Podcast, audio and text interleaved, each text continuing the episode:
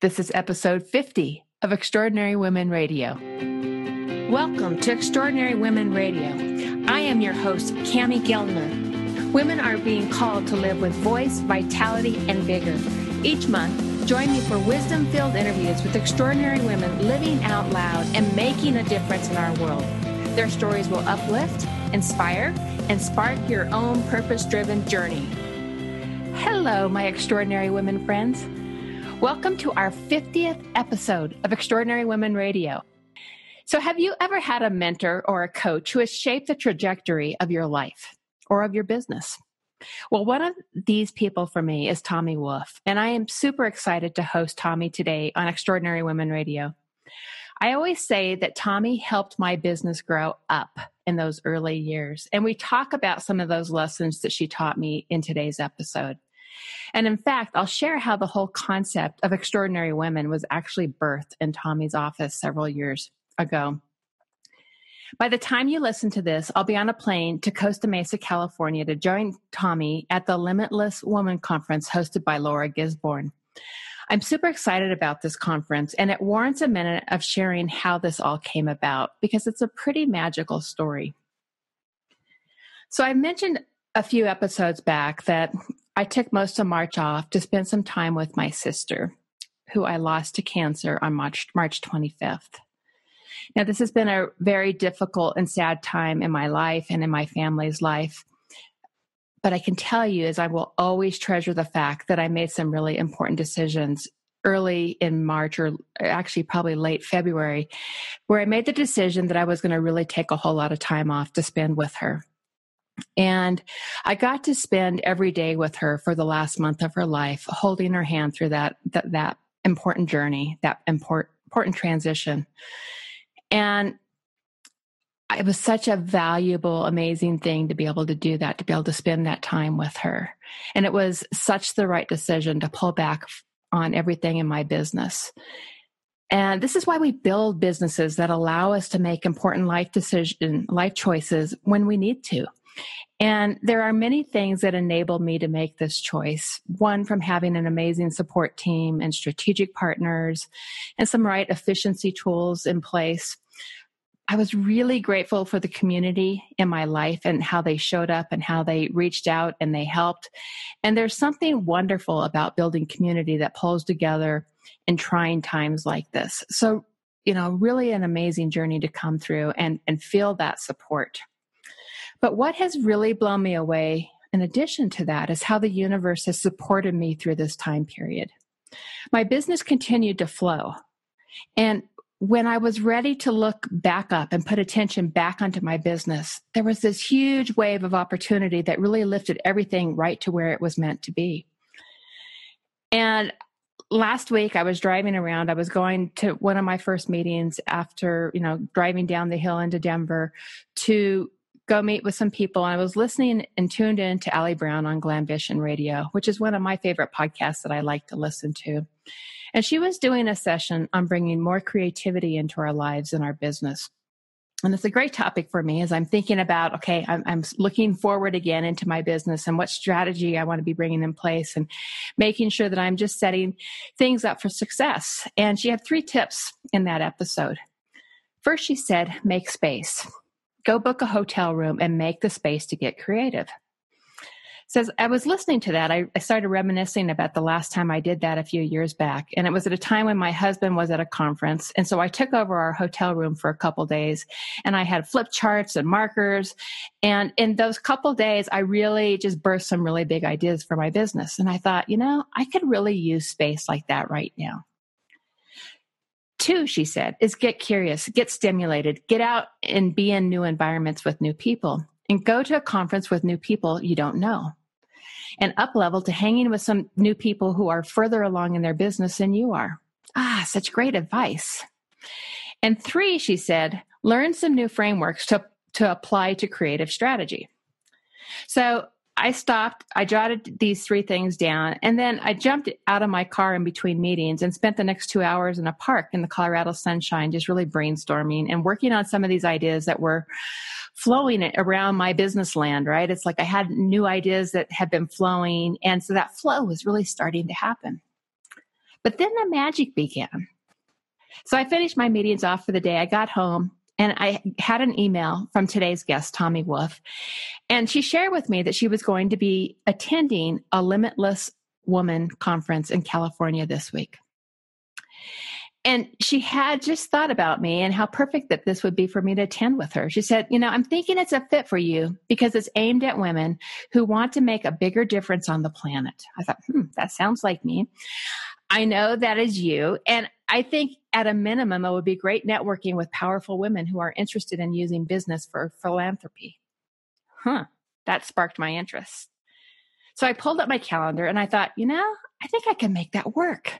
And I jump online and see if I can get what the airline ticket's going to be. It's $183 to fly there. And I'm like, oh my gosh, that's a no-brainer.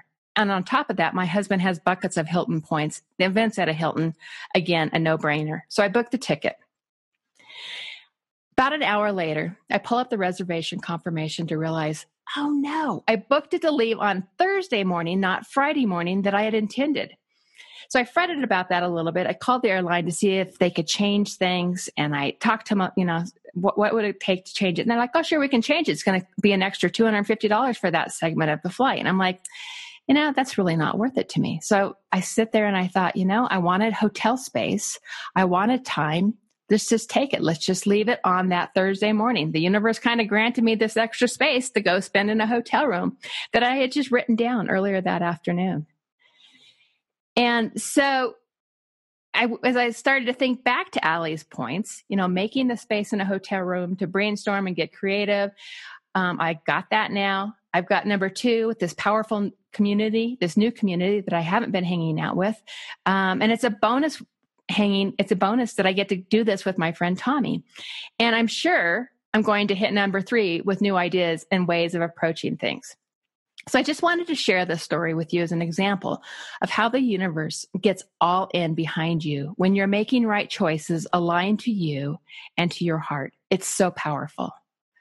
So my own pearl of wisdom for you today is to tune into what's most important for you right now and make the space. You will never forget that. You will never regret it. And trust that the universe will be there for you just in support of those choices. It's truly magical and play in that magic. So I'm spending this weekend with Tommi in an amazing room full of other women, including Laura Gisborne, the host, and Lynn Twist, and Sandra Yancey of eWoman Network, to name a few. Since signing up, I have heard this event described as cultivating a community culture, not a celebrity culture. Oh my gosh, this is so aligned to my own beliefs, and I can't wait for the 3 days to begin. So let me tell you a little bit more about the incredible Tommi, and then we'll dig into the interview. So Tommi has spent an incredible lifetime building companies. She is truly an entrepreneur at heart, starting as a single mom in South Africa. Her stories are inspiring and her wisdom is rich. She is now the CEO of Top Six Business Coach and Bronze Birch Marketing. She supports a network of talented business coaches in 3 countries, all of whom specialize in helping solopreneurs to create abundant, lucrative, and meaningful businesses. Tommi will be one of our Circle of Inspiration facilitators at the May 29th Extraordinary Women Connect event in Denver, along with Tamara McCleary and Mia Voss. You can catch both of their interviews on Extraordinary Women Radio. Just go back through some of the earlier episodes. Mia's was just last week. It's going to be an incredible night of connecting with great women. Let's meet Tommi Wolfe. Well, Tommi, welcome to Extraordinary Women Radio. I'm so thrilled to have you here today. Cami, it's delightful to be here. So thank you for having me. I'm excited. Yeah, and I'm really also looking forward to having you as one of our Circle of Inspiration facilitators at the May 29th Extraordinary Women Connect event next month. I have heard so much about the event, so I'm actually doubly excited to be there, Cami. They just have such a great people buzz about them for ages, so I'm honored to be there. Well, you know, those started, the very foundation of those, the seeds of that event, Extraordinary Women Connect, were founded in your office about probably 5 years ago. I remember. I remember that day very well. And I remember sitting there with you and we were talking about this event and you're like, just go do it. I know. It's probably one of my mottos is just go do it. Do the work. Yeah. And you're absolutely right. It was so much fun. And even the seeds of this podcast were planted back in that same year. I ran a series of five interviews that I did that year with five women. And I was like, this is a lot of fun. I really, really enjoy this. And so that's where the seeds of this podcast even started back in the day in your office. So thank you for all that great wisdom. It's actually been incredibly exciting to watch you grow and just go places, Cami. So it's been delightful to watch. Mm. So Tommi, you're one of my sheroes in the world of entrepreneurialism, and you've just built so many. Yeah, you are. You've built so many successful businesses, and you certainly were a key factor in helping me take my business to where it is today. I always say that, you know, when we were working together and about 5 or 6 years ago, that you really helped my business grow up. And I still use the foundations of what you taught me in my business today. So really, really instrumental to helping my business launch and grow bigger, much more quickly than I was growing. And so I'd love to talk about your entrepreneurial journey. I know you've started many companies. What was the very first company that you started? What was the first business you started? And then how many have you started since then? Well, let's see. It's going back a long time now, but my very first company was called Achievers Forum. Mm-hmm. And it was my accidental company because I never dreamed I would start companies. I'm not sure that I was born with an entrepreneurial bone in my body.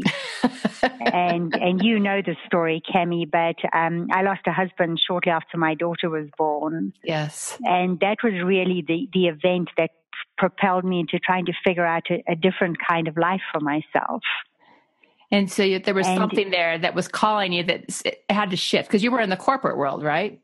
I was in the corporate world, and in actual fact, I'd resigned from the corporate world, and I was going to stay home and build designer gardens. That was really my plan at the time. Mm-hmm. You know, in South Africa, the culture at the time was it was unusual for a woman to work if she had small children, mm-hmm. and I definitely didn't need to. You know, my husband did really well, and so I had left the corporate world, IBM, in fact.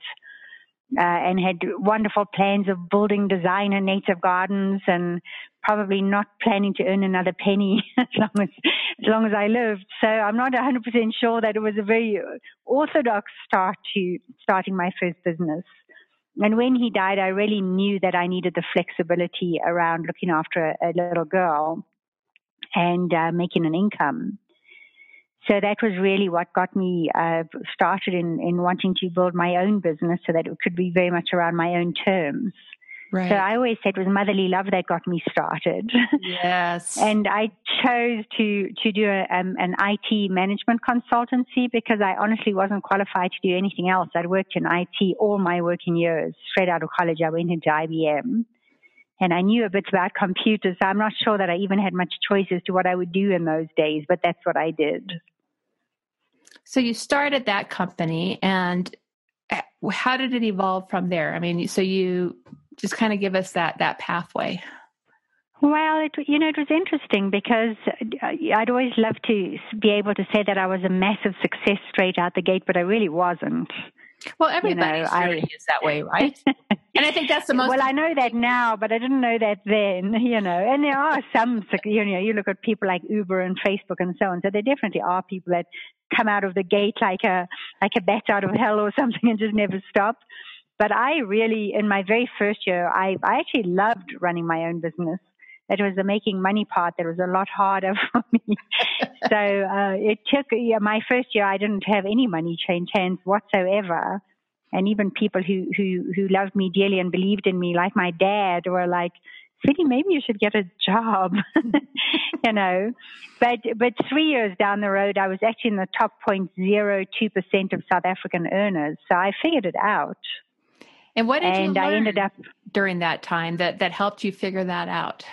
Well, I think it's Well, it's probably the hardest for me and for most of the people that I've coached over the years. It's the hardest lesson in entrepreneurship.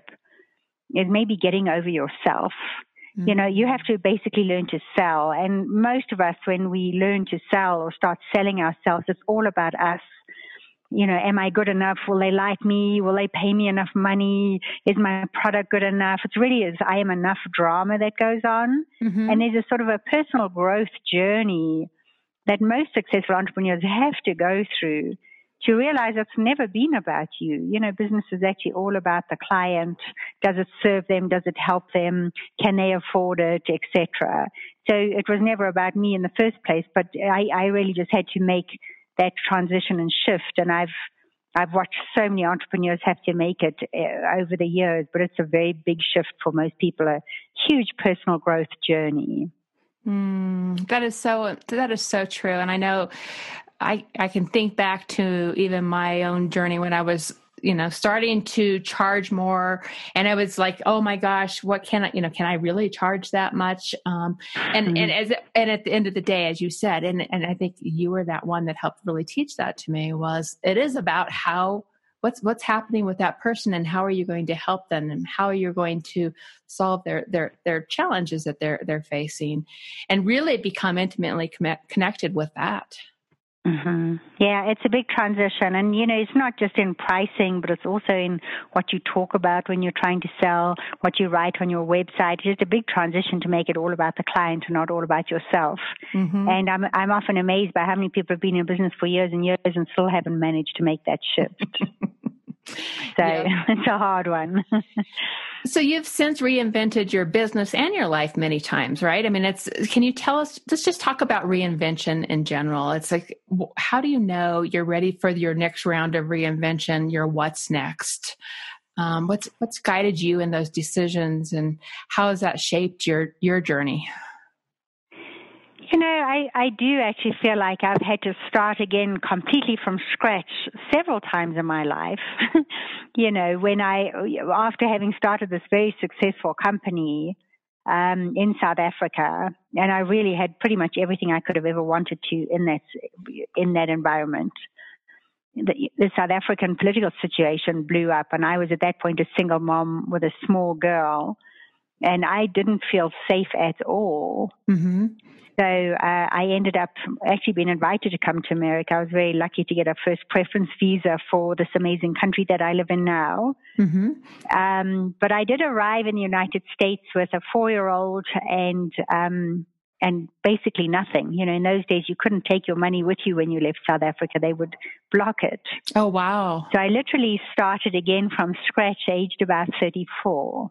Okay. Which was very frightening at the time. Certainly. So, you know, so that was a huge, huge transition. And, you know, I remember saying to people before I came here, one day I'm going to know if this is really stupid or really brave. I'm not exactly sure now. And do you know now? I know now. I'm going to call it brave. When I think back, I think of myself as a much younger woman, and I think, I do kind of wonder how I managed to just leave everything and come here knowing nobody with my kiddo. Right. So it does seem brave to me now, and I've never, ever looked back. I've always been deeply grateful, and I must have an American in my genetics somewhere, because I've always loved living here. It's always been really good to me. So, but I do remember, you know, unfortunately, I think all women have to reinvent, Cami. Do you know any woman who has, you know, gotten to any age without having to reinvent a few times? No, absolutely. And I think that's it. If we can get good at the reinvention and really embrace it, I think can be really powerful for us. Right, I agree with you. And I think half of it is recognizing, you know, when to actually take these huge leaps of faith. Because the problem with reinvention is it almost always involves a leap of faith, right, which is always frightening and uncomfortable. Absolutely. And I think, you know, the more times you do it, the more likely you are to just know that you'll have a safe landing regardless. So I think I've become a little bit better just jumping and not knowing where I'm going to land. But I think, you know, back in those days, that was my first big jump, and it felt, you know, overwhelming. I honestly wasn't sure if I was being just pig stupid and leaving behind everything that I had. So, right. Yeah. And even recently, I mean, within the last, I don't know how many years since you reinvented your company a couple times, and a very successful company that you were running, you know, as the lead mm-hmm. coach, and then you reinvented. So what was the catalyst for that decision? And even since then, you've done another company that you've started. Yes, you know, it's interesting because I think I've become more flexible, or just maybe aware of reading the signs. But you know, almost always when things get difficult in your life, mm-hmm. there are amazing opportunities hiding in that difficulty. Mm-hmm. Absolutely. You know? So, and I often find that reinvention is as much about letting go as anything else. Mm-hmm. You know, it's not a grasping, striving thing. It's often a simplifying thing. Mm-hmm. And when I look back on the history of my company, every time we've had this company, you know, I had two major IT consultancies, and in this one I've always coached entrepreneurs. But every breakthrough we've had in this company has been associated with a letting go of some sort. Right. You know, and I think back to, you know, when I started out, I was trying to market to multiple niches, and you can imagine how well that went, right? Right. It didn't. Right. But I had to let go of some of those. And then I had to let go of the belief that I could do everything myself and make some hard staffing decisions. And, you know, and I had to let go of a whole bunch of product lines that actually weren't serving us as well as some of them. Right. And really, when I decided to license, this is a typical story of a reinvention. You know, I'd been a business coach for a long time, but I started noticing that business coaches would come into my program and very much copy most of the things I was doing and do really well. Right. You know, and there were many ways of handling that, but it actually gave me an idea. So one of the transitions you mentioned just now was I decided to make it a whole lot easier for them to do that. Right. So I created a product where I'm like, let me give you everything that I've got and you can pay me for it, but I will work only with business coaches now. So again, it was a letting go of a whole bunch of other niches and a lot of ego as right. well, right? Which often accompanies a transition for whatever reason. So very often, I think when, you know, our problems in our life are often the golden car keys to the future and the next reinvention, if you look at it that way. Mm-hmm. I like that, the golden car keys that open up the doorway to mm-hmm. what's next, if you can let that go. So why do people get stuck? Why is it, do you think people get stuck in their business, their careers, their lives that they don't really love? Well, that's a great question, Cami. And, you know, it's one of the things that makes me really sad is just how many people are stuck in lives and careers and businesses that they really don't love. Don't you see that all the time? Oh, all the time. And they struggle with it, and it doesn't, you know, they just stay there. Mm-hmm. No, and it's a heartbreaking thing. I mean, given that we have one life, mm-hmm. you know, you don't want to be living it with your lights off, stuck in a place that doesn't excite you or juice you. And I think this is something that really fuels me, where a lot of my passion comes from. I think it was watching or having a husband who was only 33 years old die. Mm-hmm. I mean, he wasn't finished yet. Right. He had so much life in him. And I think one of the things that it really gave me was this urgency that we don't all have 100 years. Right. And just letting the years tick by, you know, year after year, in something where you're stuck and unenthused and unengaged just seems like such a waste of a life. Right. So I don't know if that's a gift I was given or a traumatic damage that was done to me. I don't know. But I've always had this urgency. And one of my greatest passions is helping people turn the lights back on and do what they need to be doing. So what I see, you know, the answer to your question is, why do they get stuck? I think complacency has become the norm. Right. You know, and you'll hear everybody saying, yeah, well, nobody's marriage is great. And, you know, what can you expect when you work for corporate America and so on? You know, people almost give up. They settle, and right? Accept, yeah, it's a settling. It's a total settling. And I think what's going on to a large extent is we've become so busy. Mm-hmm. that we don't have space to be in touch with our desires, or maybe it's too painful to stop and look at your life and feel the disappointments. But it's in that place of disappointment and frustration that those golden car keys are hiding, you know, and if you're too busy to stop and acknowledge it, well, you're not going to change it. So I do think that's why people get stuck. They get so busy that they can't even admit to themselves that they're not loving parts of their life.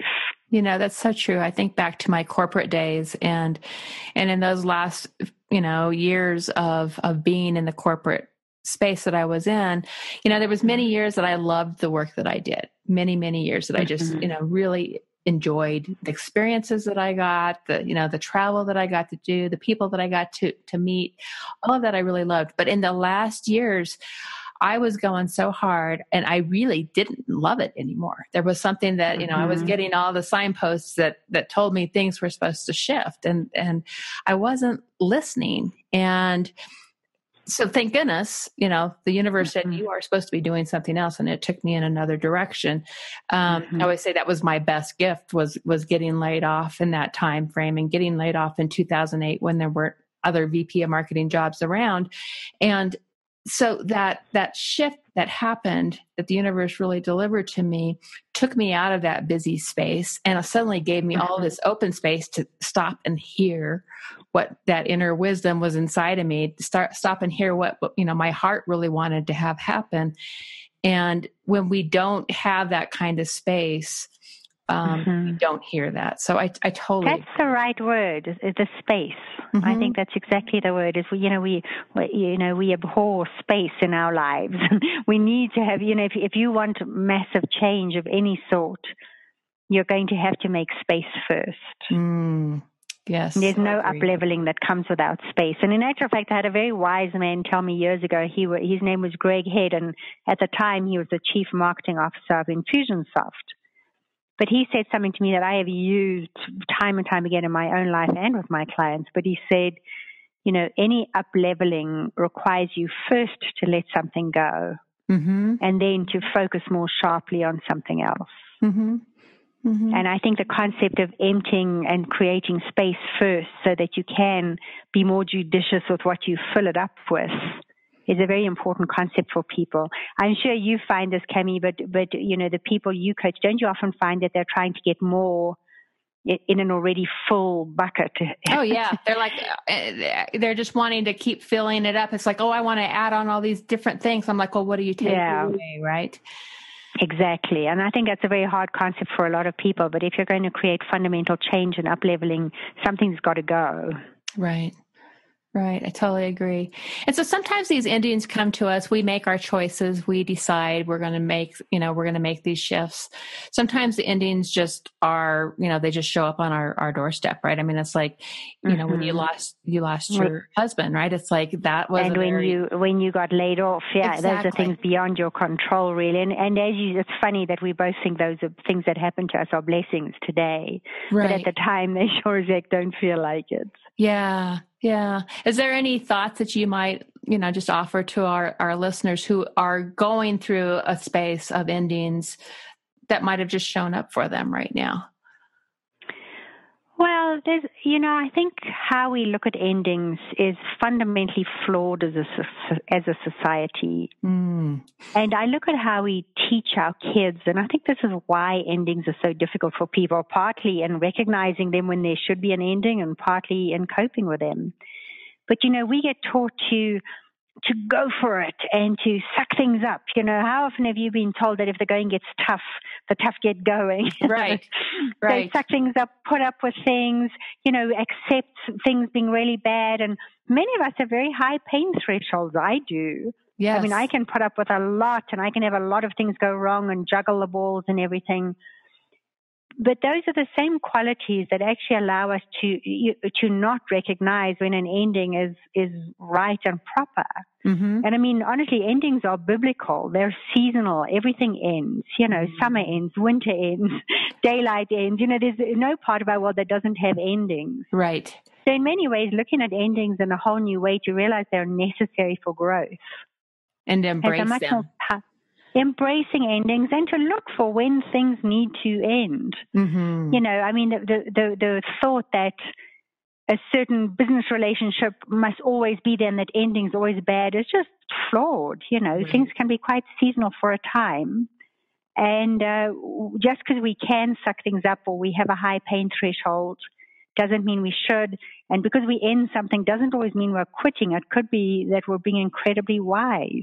Right. Right. You know, that what you're having today is actually the reason your future is not going to be really good, and that ending something will open up all sorts of possibilities for your future. And how do you know the difference when it's the time or it's not the time? What's the way that you tune into that? Do you know, I actually have a radar that I don't know if everybody has, but I can sense it, and I'm fairly intuitive. Yes. Now, the downside of that is I've had at least one husband who would tell you I was totally illogical. So I'm not too sure it's always been a good thing to be very intuitive. I just know things, but I can't begin to articulate why. I have a knowing in my stomach. I don't have a knowing that things should end. I have a knowing that things aren't right. Right. And I have this sort of unsettled, just a feeling of just unsettledness, really. And I've learned to tap into it and try and get quiet and go internal and figure out what's going on. But I don't think everybody has that. And there's a book that I think is just one of the better leadership books I've ever read by Dr. Henry Cloud. It's called Necessary Endings. And it's brilliant. I think I've reread the book every time I have something difficult that I'm going through. Yeah. Where he's got this amazing chapter, and I've never seen anything like it anywhere, where he gives you criteria for knowing whether things will change or not. Like, should you believe in this person or should you fire them? Should you keep going with this relationship or not? And he really gives you criteria for how to know when something will change, because we don't always know, right? Right. And here's this concept of change energy that he's talking about, which I think is incredibly powerful. You know, here are the things that will give things change energy. And there's a difference between hope and wishing. You know, hope says there's evidence here to say that things are going to improve. So even though you might desperately wish that something would change, let's say you're in a marriage where you desperately wish that things are going to get better. Mm-hmm. A wish isn't a great thing to put all those eggs in that basket, but hope is. So you want to say, what are the criteria for hope? Oh, okay. And hope needs to be backed up by, I hope things will change because he's joined the AA, or he's working with a therapist, or I've seen there's evidence, right? Right. The change energy. Right. So for anybody who's really stuck with terrible decisions and not really caught up with not knowing how to go forward or backward, that's a really excellent read. Okay, that's a good one to keep in mind, certainly. And I do think that women have, I think we have a sixth sense. I think we have an intuitive wisdom, and very often we haven't nurtured it very long. But if you stop and you make that space and you take time to even, journal or give yourself time to listen to that inner wisdom within you, I think we as women actually do have an incredibly powerful tool within us that we can really listen to if we make, the time to nurture that. I agree. The time and the space, and the more you nurture it, the better it will become. So I totally agree with you. But a lot of it is just noticing that things aren't the way you want them and having the space in your life to actually think about it. And journaling is great. I'm glad you brought that up, Cami, but it's a really, I always feel like if you write down the question, and then I'm often amazed at the answer I'll come up with. Exactly. But I love questions. It's a great way of pulling things out of yourself. Totally. So do you believe each of us has a purpose? Yeah.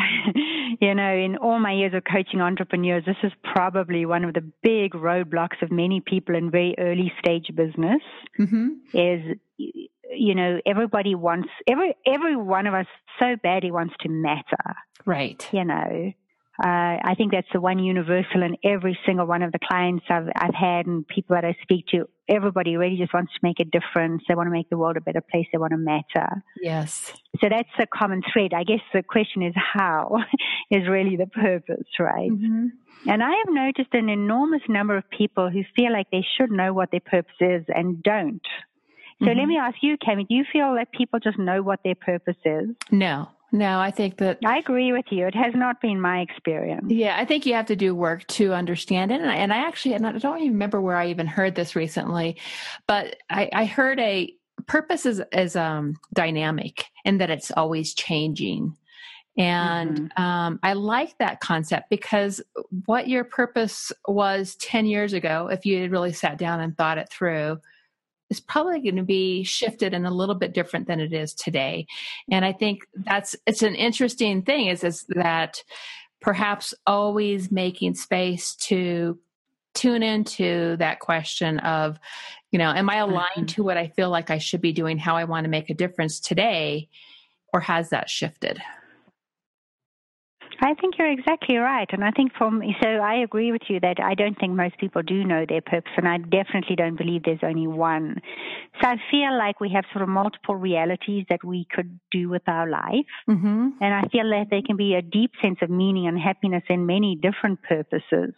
So I think it's really, the question is more choosing which purpose are you going to pursue right now, than feeling like there's one perfect purpose, and if you don't get it, you're doomed.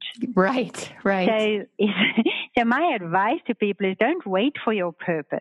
Because I see very many people just frozen in a state of fear or waiting, and I always joke and say they're waiting for the clouds to part and some heavenly voice to come down and say, you should be doing X. It's going to be a long wait, because it doesn't work that way. I feel like as long as you take what you can see, because all of us can see, well, here are my possibilities, make the best decision you can at this time and do it incredibly well, you're on your road to your purpose. Right. I would agree. Some of the core work that I take my clients through helps them really just, dig into their stories, dig into their strengths and their passions and, what lights them up. And sometimes what can come from that is clarity around how they want to make a difference with their gifts. But that the spectrum of how they can make a difference in that purpose, it can shift over time. And so I think I think that the most important thing for me when I think about it is to keep knowing that our journey is always evolving and growing. Mm-hmm. As long as we're doing our own work, we do continue to evolve and grow with that. And that's where, our ability to really make a difference is expanded and grows. I agree. I like what you said about, your purpose changes over time, because it makes sense. I mean, we're all growing and constantly evolving. So what your purpose was 10 or 20 years ago may very well not be what it is today. Yes. And when I look back on my life, there's not many things I'd change. I'm really glad I did most of the things I've done. Right. I'm glad. I just think your one's purpose can change. Absolutely. And I think that the experiences that we've had in our life help shape what's in front of us. So that's always a fun way to look at it as well. Yeah, I agree. So one of the things you taught me was to get really clear on the lifestyle I wanted to live and build my business around. And I think that's a really important lesson, because so many people have gotten just accustomed to, going and spending a large amount of time in an office and, doing the 40, 50, 60, 70 hour work weeks, and they haven't really thought about lifestyle. Can you talk to us about how you build your businesses that you've built over the years around lifestyle? Yes, I would love to, because I think it's actually a really, really important question. And it's one that's almost programmed to be difficult. I think many entrepreneurs have a naive expectation of what it takes to actually build a business. So the first thing I want to say is, even if you're building a lifestyle business you're going to love, most entrepreneurs end up working harder than they would like to in the early years. Mm-hmm. And that was certainly my experience. And most of the clients that I've worked with, they work a little bit harder than they would like to in the early years. But hopefully they're doing something that they absolutely passionately love, and it doesn't feel like work. Right. Because I do feel like sometimes getting a business going is a lot harder than keeping it going. So the early years can be a little bit deceptive with that. Good point. But having said that, I think that if you aren't careful, you can create a business that just consumes you. And I do think that anybody, whether it's a corporate job or an entrepreneurial job, really needs to be very aware of their personal boundaries and really have thought to themselves, this is good and this is not good. You know, and one of the things that I honestly consider a blessing was the fact that my daughter only had one parent. Mm-hmm. And I wasn't really going to be in a position where she didn't have a mom or a dad. Right. So I've never actually worked evenings and weekends. I just refused to because I feel like I've had a little person who needed me at that time. Right. It did change the way. So that for me was very much a boundary. Even during my very busy years, I wanted to have that time and space for her. But it definitely changed the way I worked during my office hours. You know, and I'm fairly confident that my output will, you know, I often used to do 16 hours work in 8 hours just by intense focus and planning and eliminating distractions, and have found ways of being highly productive in a short period of time. Right. That's good. Yeah. But I do think that, there was something I just wanted to mention, Cami, because I think it's so important here. You know, when I have this talk with people before they come into our programs, and I always ask them, you know, these are entrepreneurs, right? So I always ask them, how much money would you like to make? And, you know, depending on how big their thinking is, they always say, oh, I'd love to be in six figures, or I'd love to be in seven figures. Usually those are the two answers. Mm-hmm. And they usually say it without a lot of hesitation, but I always ask a follow-up question, and I say, okay, that's what you'd love. What's enough? Right. Right. And there's usually just silence on the other end of the phone, because it's not a concept that many people have stopped to think about. Well, and there's a lot of, you know, hubbub and fluff, I mean, not fluff, but a lot of hubbub around there. It's like, you need to be at this level, so that you hear a lot of that noise out there. So mm-hmm. stopping and asking that question, what is enough? What is it that you really want to have in your life? How do you want to be living your life? It's such an important question to ask in the midst of that, and setting that up. Well, especially because, you know, I've never heard people say, well, I'd love to be working 80-hour weeks.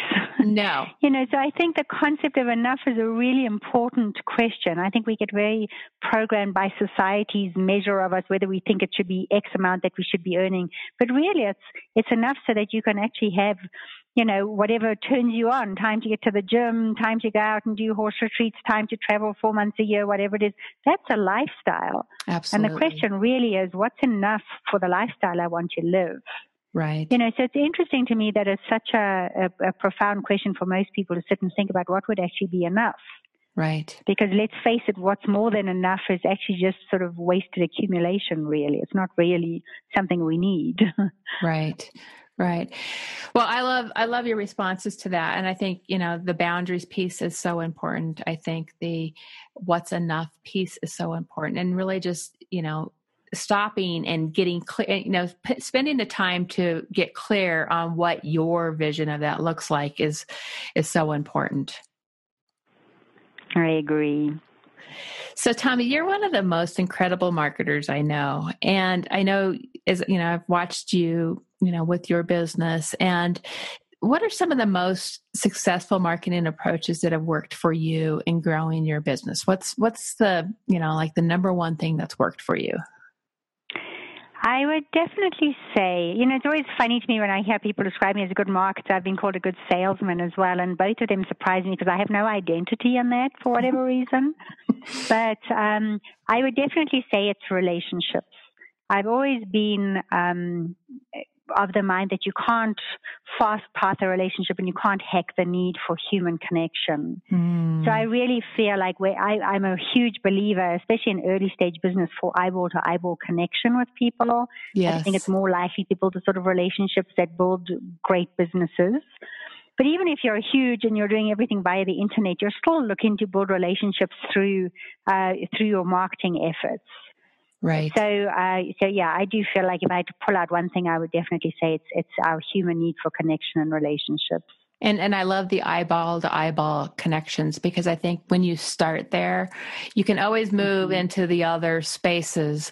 But that real human to human connection, face to face, is so powerful. Well, and it teaches you what to do when you don't have time to do it anymore and you want to take it all online. At least you've learned, you know, when you're looking in somebody's eyes, you can see if your message is resonating with them, if they're loving your products, if they're struggling, what their struggles are. It's very hard to see that online. So eyeball relationships, especially in early stage business, are necessary in my opinion. Yes, I would agree. I would agree. So what makes your heart sing and dance today in your life, Tommi? Maybe this sounds a bit lame, but I have to tell you, my daughter is the one thing that really makes me belly laugh all the time. There's never a dull moment. But she's my muse. She always has been. I don't know how I produced such an amazing young woman. So she definitely is something that just delights me and always has. It's funny, I never really wanted kids. And when I think back on what I would have, I'm so glad I had her. Yes. So definitely my daughter. But really, I think, you know, I've always had a sort of a green soul connection to the outdoors. Mm-hmm. And so anything that's in community with planet Earth, it just really floats my boat. It's the thing that centers me and steers me, and it's a very spiritual thing for me.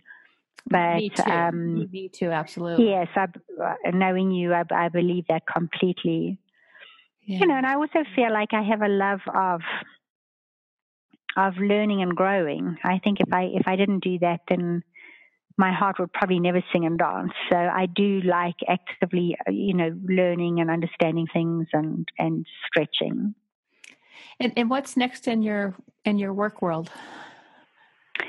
Well, very excitingly, our next reinvention, having taught people how to market for years and years, we're actually working with a slightly bigger clientele now and just doing it for them. You know, we've got so good at marketing in the process. Yes, and sometimes it's just nice to be able to take our very geeky tech skills and weird things that we're good at, like Google AdWords and marketing automation and that sort of thing. And just doing it, you know, tiny entrepreneurs generally can't afford to pay someone to do it for them. They do it themselves.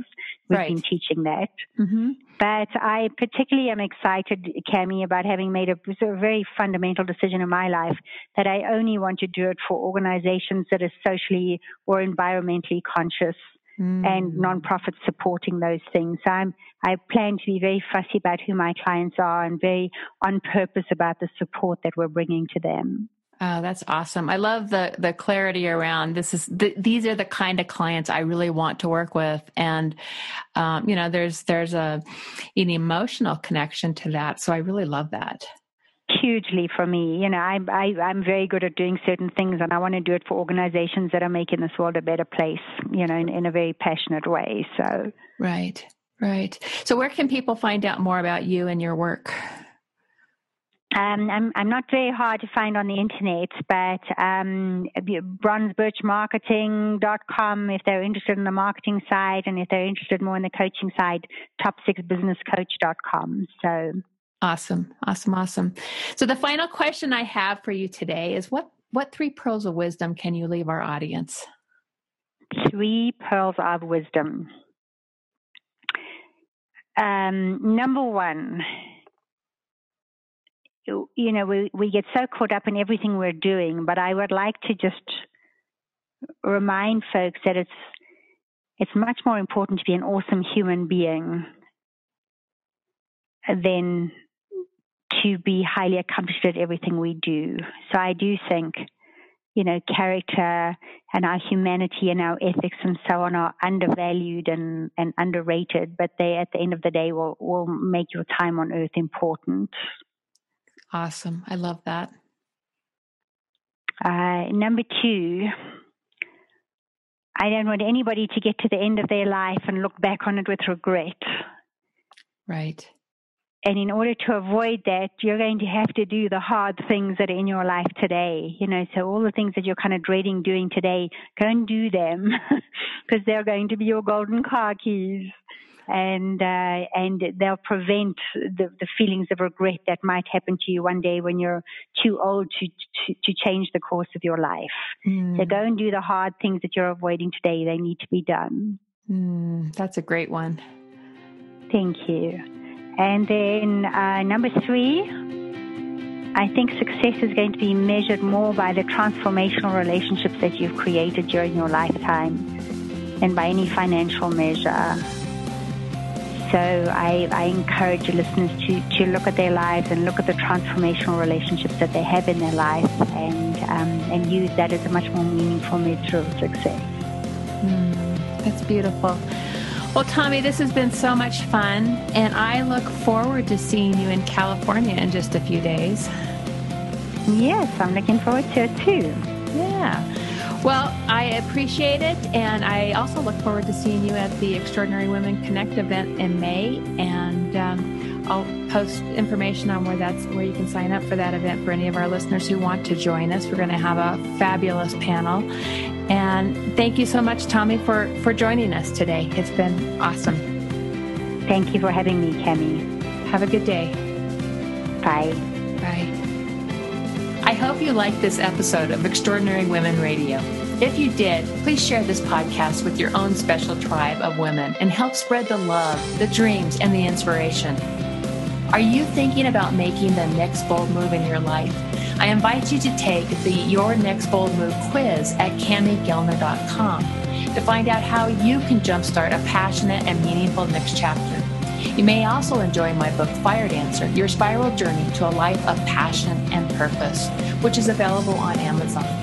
In Fire Dancer, you will become intimately connected to your heart's calling and build the courage and resiliency to ignite your what's next.